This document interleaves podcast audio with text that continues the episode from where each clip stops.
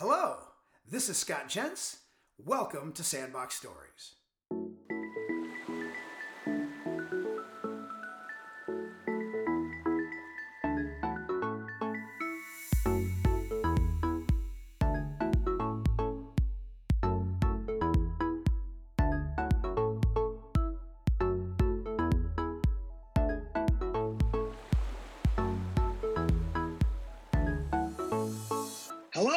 Welcome to this Sandbox story, which is an interview with Lynn Lawrence.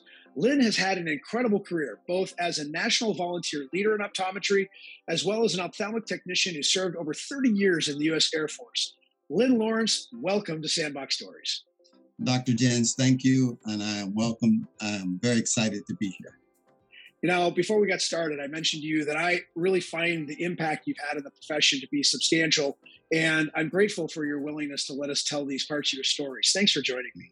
No, thank you, sir. I'm excited to tell the story, but uh, like I said, I'm honored to work in the field. Hey, let's start with your formative parts of your life and your childhood growing up in St. Louis. Your family, what was it like growing up there? Uh, it was kind of crazy, and, and, my parents both were very family oriented, and so uh, I had uh, three brothers and two sisters, and um, and so it was real a big family. And actually, at one point, we moved from St. Louis to California, and then back to St. Louis, and it was fun. I mean, uh, my dad was um, a very present dad, and so uh, um, he was very stern. I mean, he would give you a look like he didn't have to say words. He you you knew what he was saying with the look in his eyes.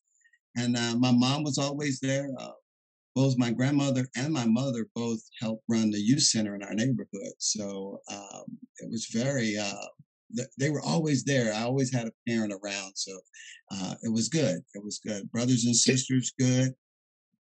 Did they work in that youth center together? Were they working I, in the same one? No, no. My well, first my grandmother ran the youth center, and then she got promoted. She worked for the St. Louis uh, County uh, Parks and Recreation, and then when she got promoted, no one took the position. So she asked my mother to, to do the position. So my mother actually did it for the next few years. And so um, while I was in uh, middle school and high school, my mother actually ran the uh, softball teams for the uh, kids in our, na- in our neighborhood. So I even helped. So it's interesting to me, just on that topic, that people that get involved in childcare and community service like that are generally the, the kind of people that you love to have in your family, right? Because they carry this sort of parental feeling across the entire community, don't they? Yeah, my my my entire family loves babies and children, and a lot of children in my uh, family. I grew up around a lot of my cousins, and so uh, and we all had large families. So uh, my dad had 26 brothers and sisters. My mother had nine. So yeah, it was a big deal. Wait a minute. 26 siblings? Yes, yes. And that's a Fantastic. lot longer story than we have time to tell. All right. Congrats. That's a great family story. Your family is steeped in military service, right? It all started with your dad and it's moved on to your siblings. Tell us about what they did before you got there. Well, my dad was a Navy man. He, uh, he did uh, I think, two and a half years of the Navy while the Korean War was going on. And the one thing that was always, when I grew up, we always saw his Navy picture on the wall. And he looked good in his uniform. I mean, it was like, wow, he looked good in his uniform. And so uh, my sister went, she's the oldest. And so when she finished school, she went to college and then she went into the Navy. And so I was like, man, living the family tradition. Well, I, I mean, she did 20 years and retired from the Navy. I did not go into the Navy because by the time I graduated high school, I almost drowned twice. There was no reason for me to even consider the Navy. And so, and St. Louis was a tough area. And so I didn't think that I wanted to go get shot at in the Army or the Marine Corps. I thought working on airplanes would be fun. So I joined the Air Force. and so I thought I would only do four years, get out, get me a job. But I actually like And so I did not, my first uh, 10 years, I was actually uh, avionics on fighter airplanes. And I really enjoyed it. I mean, air to air kills was what I was responsible for recording. So it was very exciting with new weapons and uh, fighter airplanes. It's like living the dream. So, so, so how did your dad and sister handle you going to the Air Force? Was it, hey, pick up branch, we're fine with that, or was there any, uh, was there any trouble given to you? Well, my dad wasn't very happy because he thought I'd go to college before I go into the military, and I didn't like school. I really and truly, I'm gonna tell you how smart I was. I I I, finished high school and I did. I had a, a, a 3.8 out of a 4.0, so I wasn't a dummy. But I didn't like school, so I joined the military, and he put me into school for the next 30 years. so I didn't know what I was getting into. But um, let's just say this: there was always a purpose behind the school and the military. So whether it was leadership school or a technical school, um, they wanted to train me, and I wanted to learn and I wanted to be good at whatever I did. So I never turned down any training. I was very yeah. welcoming to the training. God bless all of you for your service. You know, we're also grateful for that. And, and I want to talk a little bit more. Avionics is sort of the, the control systems, uh, the technology in the cockpit for pilots. You were deployed in Desert, Desert Shield and Desert Storm with an F 15 unit. Were you in danger's way in those situations? Uh, tell me about the people you supported who were, because of course those flying the planes were, and a little bit about what your day to day was like working in these airplanes. Well, I can tell you, uh, F-15 Eagle is an amazing airplane. It's still flying well today. Uh, most of the ones I worked on are on a static display somewhere, but uh, but I worked with a fighter unit out of Eglin Air Force Base, and uh, basically we flew top cover. We were air to air. So um, some airplanes fight air to ground. Some are multi-role airplanes that fight air to ground, air to air. F-15s are basically an air to air aircraft. And so they go against other aircraft. And one of the fascinating things about F-15, it can turn um, 90 degrees. It rolls over on its side. It makes a bank at 90 degrees. And it's absolutely amazing. And I'll tell you uh, one quick story from Desert Shield, Desert Storm that was really fascinating. Um, so I was enlisted, and we have our officers to fly the airplanes. Enlisted work on the airplanes, officers fly fly the airplanes. So our, um, one night they were we were flying a mission over Baghdad, and one of the pilots uh, he was heard talking to his wife the night before, saying, "Sweetie, I got a bad feeling about this mission that's coming up." And he said, "You just make sure you pray for me." And so, um, and, and so this story didn't come out until the next day when he actually flew the mission. And they were flying a night mission, and uh, a surface to air missile locked on his aircraft. And at nighttime, it's hard to see them.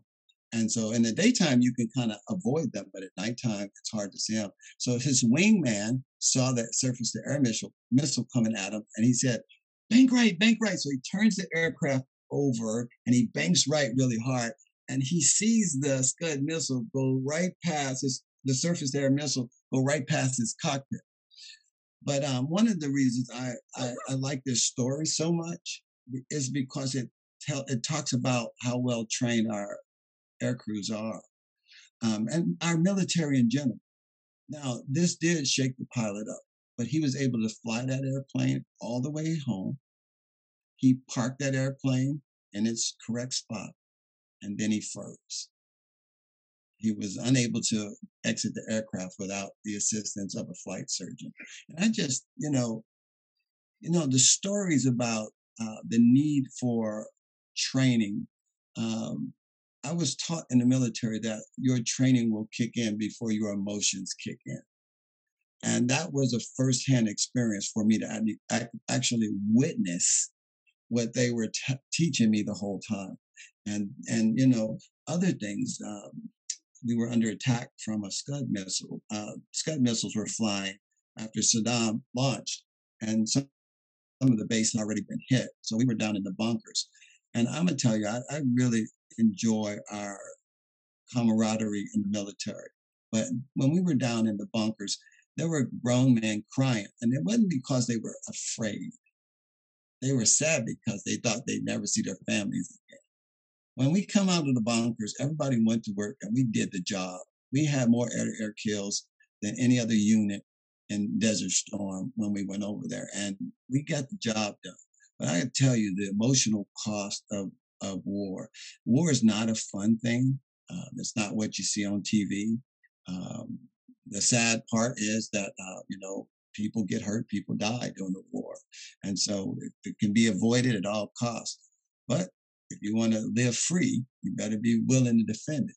And I think our military does it better. My brother, I didn't mention him. I better give him a little shout out. He's about ready to retire from the Army after 20 years. So we have a Navy uh, retiree, we'll have an Army retiree, and I'll be an Air Force retiree. So we have a lot of fun when we get together. Fantastic stuff. So let's shift to eyes. You had never had an eye exam, and you become an ophthalmic technician for the Air Force. What was the genesis? So after Desert Shield, Desert Storm, they did what we call restructuring in the military. And so they were trying to balance out the um, the different professions the way they needed them. They had too many avionics troops, so they said you're at the point where you can be trained because some they actually just exited out of the military. But I was fortunate. They they told me you can either pick a new job or we'll pick one for you. And I said, well, you know, medical sounds like a good job I can do when I get out. I had never really considered going into medical until this point. There were two positions open for an ophthalmic tech. And I said, eyes. I said, it can't be that bad. said, These two small little things sitting inside your head, I could probably figure it out. And so I, I applied for it and I got one of the two slots. And when I went to tech school, I can tell you, it, it just blew me out of the water. I, I was like, oh my, what did I get myself into? And needless to say, I just fell in love with it. I wanted to be good at it. So every opportunity that the military afforded me to train on I, I took it. And so I learned a ton about uh, special forces. I learned a night vision goggles. Um, they had a top eye program. They had a lot of different programs that um, I wanted to be a part of. And as I um, got promoted up throughout the, the ranks, I wound up being the uh, chief that was over all the ophthalmic um, technicians in the Air Force, and we established what we call a trauma course uh, for eyes in San Antonio. And it was um, to get people ready for uh, the deployment into a combat zone. You know, we don't do combat, then all of a sudden you, you're in a combat zone. And what do I do? I mean, what am I supposed to do? And so it was a, to get folks ready to handle the rigors of being over in a combat zone. And I, I met some amazing technicians in the Air Force, and they did some amazing things. So I, I do it all over again if given the opportunity. And and I think you told me there was something like a, almost hundred locations for eye care delivery that you ended up overseeing. We had um, I had 545 technicians at 90 different locations around the world but we were also responsible for overseeing the quality control on 138 optical stores around the world as well. Wow. So, yeah, it's what a lot. fun that must have been. yeah, my last two years in the military, I slept in my bed about eight days a month. but it was fun. I'd do it again. I really would. It was a lot of fun. The impact was amazing, and especially overseas when um, I, I, had the privilege of going on two humanitarian missions with the military to places that didn't have access to eye care, um, El Salvador and Honduras. And it was life changing for me personally. I saw a kid that had never saw his mother's face. He's a minus 16. We didn't have a minus 16. We had a minus six and a minus seven, and I had some two sided tape. But when we put those glasses on that kid, he was able to see his mom's face for the first time. It was so life changing. And then I called back to the United States and I asked our local optical, it was Sunland Optical at the time on base, they actually rush ordered him. They made a three pair of glasses and FedExed it down to El Salvador for me. And that's one of the reasons I love living in this country. It's just the people that reach out is just absolutely amazing. There's much more good being done than not. Yes, absolutely. You, you started volunteering for the American Optometric Association in 1996, and you got involved with the Commission on Para-Optometric Certification, which I sent many of my staff members through. And I was always grateful for those of you that started that. What was all that volunteering time like, and what did it teach you? Well, I, I started volunteering. I wanted to get involved because I want. I, um, in the military, uh, they advocate strongly for certification. Everything that you can get training on, they advocate. They will pay for it. They want you to move forward in your profession. They want you to be the best. And so I um, immediately I went to get certified, and I just felt that it was something lacking in my effort to get certified. And the actual test, the test was tough, and it was like, where was all of the prep information here? And so uh, I wanted not just for myself, but for my fellow airmen and for the rest of the profession, I wanted to help build the education block for um, getting to taking that pride. In the military, we had a progressive step for everything we did, but on the on the on the civilian side, I didn't see those steps, and I wanted to help be a part of creating those steps. And so um, I started volunteering. One of my most amazing friends and mentors, Billy Taylor. She, God sent that woman to me and she took me up under her wing and she started teaching me some things and and uh, Al, Dr. Al Levin, he took me up under his wing and uh, and I'm going to tell you I, I am who I am today because of their mentorship and their leadership and so um, taking those steps with the first I was on the education committee for the para-optometric section, and then I was a part of actually developing the Commission on Para-Optometric Certification. And so it was a lot of fun. I mean, it's very necessary. It's the doctors are expanding their scope of practice. And so if you don't train your staff to keep up, you're going to be dragging them behind you. So it was a no-brainer to me to be a part of this you know, and getting education as a para optometric to achieve a certification, and even just the process of going to take the test, pass or fail, is is is building that person up to be more committed to the care of patients. I know the doctor, we often talk about this in leadership when you and I chat that the doctor is sort of the center stage lead actor, but you cannot put on the play without everybody else. And so that's what that's why all these things you've done are so important. And and you talk about it being fun, but you got this idea, uh, you felt like you got mentored, and then you turn around and mentored others, didn't you? Oh, absolutely. I if I find someone that wants to be certified, I take them up under my wing. I probably um, have about five, 500, 550 people that I've actually provided materials for and helped them walk through this process. I lecture around the country for that exact reason as well. Um, Fortunately, we do have an organization uh, through the para, um, the um, Commission for Para Optometric Certification. We have them to actually get certified, but there is no mandatory requirement for certification. So when you see those uh, letters behind their name, the one thing that you can you can assume safely assume is they are at least motivated to learn. because no one can make them um, take that test or prepare for that test. Now, some offices do something that I, I strongly advocate for is they give them uh, a, amount, a certain amount of time. And if you're going to work here, you're going to be certified by this date. And I do think that's important because why would you keep someone on your staff that is not motivated to learn, to, to advance themselves? And so, as a consultant, I, I, I advocate again strongly for uh, mandatory certification in the office that's trying to move forward. So, and there's some amazing doctors out there. I've met some amazing clinicians that want a very well trained staff. I work with a couple of them right now that are absolutely amazing, do anything.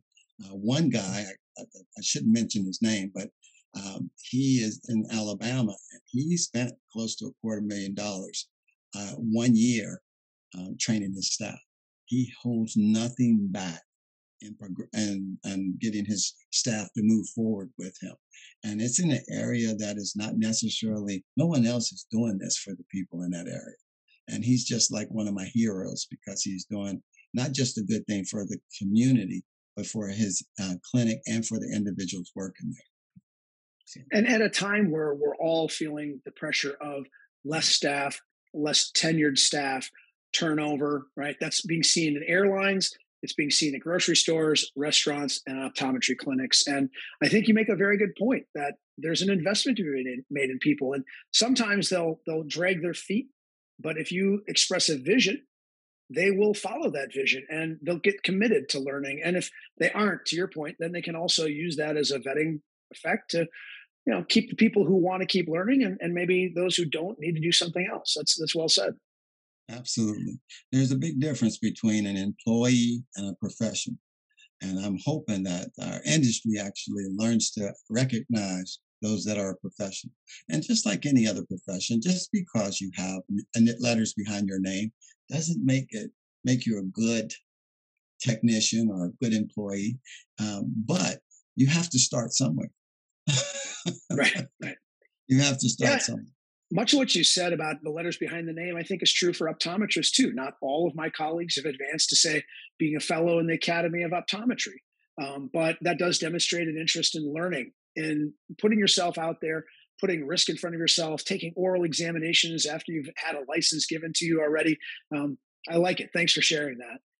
I do want to talk a little bit about what you learned in the military in terms of mental health. You hit on it a little bit by talking about these people who did their job but also thought about their family. And, and today we, we live in a world where mental health and, and achieving, you know, resources or accessing resources that are available to you are important. Um, do you think we do a good enough job to support our, our veterans and, and our populace as a whole with mental health support? Some offices are better than others. And but I can tell you, I think where the gap is, a lot of the young people don't understand and so when they get the cranky old military guys to come in here, uh, they don't, they think they're just being mean and old and, and, and they don't understand the history that made them the way they are today. Uh, I'll give you a, a, a, example. I live in an area here in Florida. We're surrounded by probably five military bases within about a 60, 70 mile radius. So we have a lot of retirees here. And in the chart, this one said, do not walk behind the patient. He is extremely paranoid. And so what we did at the office that I was working in, we informed the tech, hey, don't walk behind them. It's not going to be a good thing. Well, it made the tech so nervous. That's what happened. He walked behind the guy. Now this this tech happens to be six foot five, about 300 pounds. Not some small guy. And he walked behind it, and oh my word, all we heard was yelling. And so I, I walked in the room, and it's easy for a military man to diffuse another military man because all we do is speak the military language. And and then it starts to calm them down. Understand, understand, understand. And then um, we had a little discussion, and we took the tech out of the room. We put another tech in the room. Said he won't be back in calmed them down. The doctor was able to finish the uh, exam. But I'm going to tell you the mental health issue in our country is at a crisis right now. I recently read an article about the therapist needing therapists because they are so overworked that it's starting to traumatize them. And so it's it's it's real. But how we address it in our clinic is it has to be in the forefront. If you have a, a large population with uh, mental health issues, you have to train your staff on how to deal with it. It's um, um, in 2012, OSHA came out with a mandatory requirement for um, violence in the workplace training for all healthcare professions. And so, um, and the sheriff's department actually have canned presentations. They'll do it for free in the office. Yet a lot of our offices are unaware of that. And so um, this this was a good opportunity to get a plug in for this. Um, all healthcare workers are at a higher risk for violence in the workplace, and this mental health issue is not making it any easier. I appreciate you calling out some resources, and I will second what you said about counselors and therapists needing their own help. My daughter's about ready to graduate with her master's in that very area. And they ask the students all through their training to seek counseling on a regular basis to begin with. And I think it's just an important part of, of human life today. It's not a secondary matter that just affects some people. So I appreciate you bringing the humanity of it, particularly from your military experience, to the forefront. I want to shift to your consulting business. Uh, it's called See the Light, and it's a leadership minded business. What motivates you to give doctors and staff leadership training to improve the delivery of their care? Oh, I love this question. I really do. This is this is probably one of my favorites. Um, okay, so I work in a profession that I truly love, and I've met some amazing clinicians. I've met some amazing staff members, but leadership is not innate. You're not born knowing how to lead. Um, when I was a kid, everybody followed me. There's a difference between being bossy and, and leadership. leadership comes through training. And and and by the way, I just want to put a plug out there. Leaders make mistakes. If you are in a leadership role and you've never made a mistake, you're just fooling yourself. Leaders make mistakes. But the thing about leadership, if you lead by example, you're making the people around you better. And if you are just bossy and pushing people around, you're just in the category of being a bully. And so I said this to a doc one time. Uh, I said, What's the difference between being an owner and a slave owner? And his eyes almost popped out of his head. I said, An owner understands the value of his resources, a slave owner does not. And so it's important for us to understand that there's value every time you hire an employee. It's going to cost your practice around $3,500. So if you have a higher rate of turnover, you're wasting money. And so leaders understand the value. And I'm going to tell you right now, is in my opinion, I'm 62 years old. This has been one of the toughest seasons for leading people. I have never seen turnover as high as it is. I, I mean, good people uh, are turning over. Good doctors are losing people. Um, uh, this COVID has added a little twist in our uh, industry that I don't think anyone was prepared for. Some people handled it better than others, but being prepared for this, uh, you know, it's easy to criticize the government. You don't have, what is it, 30 million people to be responsible for. it really is. But um, if you had to make all of the decisions at a, at a, at a snap rate, like the leaders in our country did, it would be probably uh, fewer folks criticizing. Um, I, I like armchair quarterbacks. I like sports. And it's so, man, he shot it right. He shot it right. Well, you didn't have the 390 pound guy running at you. he did. Right. So leadership, you have to make spot decisions. You have to be able to stick by your decision, but you have to be consistent. Um, I would tell you that I think in our country, leadership has declined because of the makeup of the family. And people say, Would you explain that then? Well, back in the 50s and 60s, you had family sizes of seven to nine people when mom and dad was out, you got your first shot at leadership. And now, when you move up to the 90s, as the family size got smaller, you move up to the 80s and 90s, we have latchkey kids that don't necessarily know how to play well with others. And, and it's not no one's fault. There's no one to blame. But in our environment, you when you had five or six other kids to live with, somebody had to be in charge, or it was just going to be chaos. And um, I see this. My wife and I, uh, we do a lot with children at our church, and we have for the last 30 years, and we've seen this shift. We've seen this shift. And so um, um, the owners of the uh, optometry clinics are, they have challenges that they've never had to experience before. And it, it, can, it can wear a good doc out uh, with employee issues. So the reason I got into uh, the See the Light leadership because I want to help the leadership. Uh, it's not as easy as people. Hey, and you know how we normally uh, get an office manager? The last one retired or died, and so you've been here the longest. You're up. right. Right. so, and because I was the best tech on the planet doesn't mean I'll be the, a good office manager. Or I'm the best front desk worker doesn't mean I'll be a good office manager. It takes leadership. And unfortunately, in our industry, we don't have a leadership track. Ophthalmology actually has a leadership track. Dental has a leadership track. But in optometry, we do not have an office manager leadership track and not for the entire industry. And so I want to be a part of making that happen. I'm just going to say it to my colleagues, optometrists, and all of you in practices leadership training is not an option. I hope you'll take some. Let's finish with this, Lynn. Um, I know you have great passion about your faith, but tell me about what gives you the most joy in your personal life. Well, okay, first we'll start off by saying, you know, optometrist is the first profession mentioned in the Bible. I like to let people think on that one for a moment. All right. God said, let there be light, and then the need for optometrists came about. and so um, my faith is wrapped up in the fact that I, I, believe we're all put here to help one another. And I think uh, what we do is more of a miracle than a profession. If you've ever seen someone that couldn't see put on a pair of glasses for the first time, you get to see a miracle in the work. And I just think it's so special in what we do.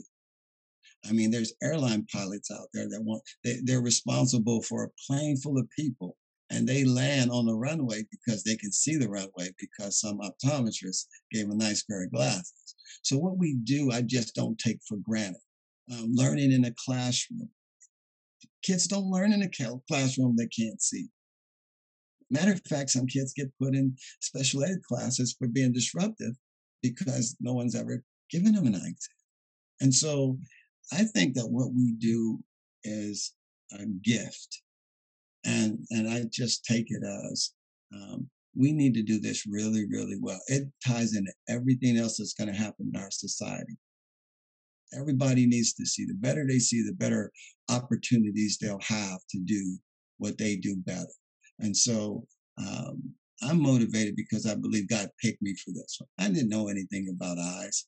There were two positions um, in the military and I applied for one and I got it. And I do believe that this was my calling because um, I didn't know what I was getting into and I just fell in love with it. I believe that eyes don't lie. They tell you a really good story. And if you just know what you're doing when you work with them, you'll get the right, you'll get the right answer 99.9%. So I appreciate that that's what gives you joy. Let's finish with this. What's your best advice for all of us? Well, I believe you have one of the most important, you work in one of the most important professions in the world. Uh, whether it's scientists can't see what they're doing without good vision. Um, leaders can't lead without good vision. I mean, uh, police officers can't police without good vision. I mean, everything um, can be tied to what we do. We're like this, the spoke in a wheel. But unless we see it as important, unless we take it serious. No one else will. We take it for granted. We have made an eye exam look so easy. People argue about buying a pair of glasses. so we need to do a better job telling the story about what we do. And, and if you have a passion in this, let everybody know about your passion. There's more to this than meets the eye. No pun intended. Lynn Lawrence, I'm so grateful have, for having gotten the chance to get to know you better through this episode. And I am really grateful that you were my guest on Sandbox Stories. Thanks for all of this. Dr. Um, Jens, this has been an honor, and I just want you to know it's a privilege for me to um, actually be able to speak to you. I have a great deal of respect for you. Thank you for what you're doing. Well, it's the feelings mutual. And to my audience, thanks for attending. I know you appreciated Lynn Lawrence's stories, and I hope you look him up. Until my next Sandbox story, be great at all you do.